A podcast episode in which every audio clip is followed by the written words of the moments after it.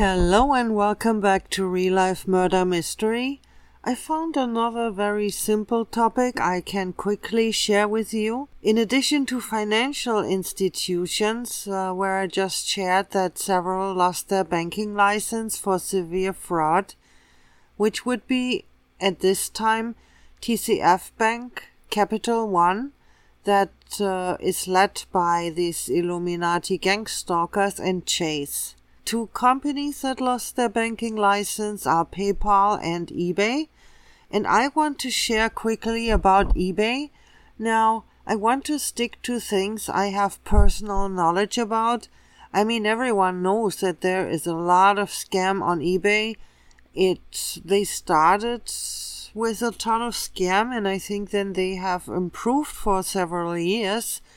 But right now, as you can imagine, with uh, 500 plus people dying every month from gang stalking and these New World Order Illuminati using their profiles, that most of these people also had eBay accounts. So these stalkers would take over eBay accounts and run all sorts of scams or just use it to slowly empty their accounts. Just it, I call it scent laundering and it's really clever uh, because if they buy NFTs or a book on Amazon or all these little things, I don't think that the IRS will ever be bothered about it. I mean, they would be bothered about it, but they still first have to recognize that there's something wrong.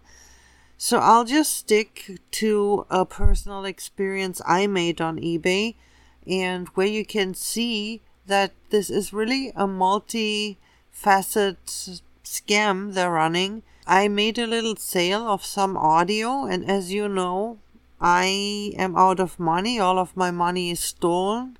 And you see every day that I'm just going through stalking horror with these disgusting people surrounding me. And uh, what eBay did is first they suppressed the email that there was a sale. Then they went ahead and removed the seller fee. Otherwise, I would get an invoice, but you know, not the money for any sale that I also can't deliver. And uh, apparently, they stole my audio. I have heard that before, I didn't know it. What I've heard from my husband is that I would get all the money they made with it back, but uh, that's sometime in the future, and I first have to survive this. Putin has said that if it gets worse and nobody in America can help, that he might be able to help me out of here together with Mark, uh, my ex, who's also working with Putin. So, yeah, and after they suppressed the email, booked the seller fee out, they just transferred it to a different account, to a different eBay account, and from there they were dreaming about cashing it out.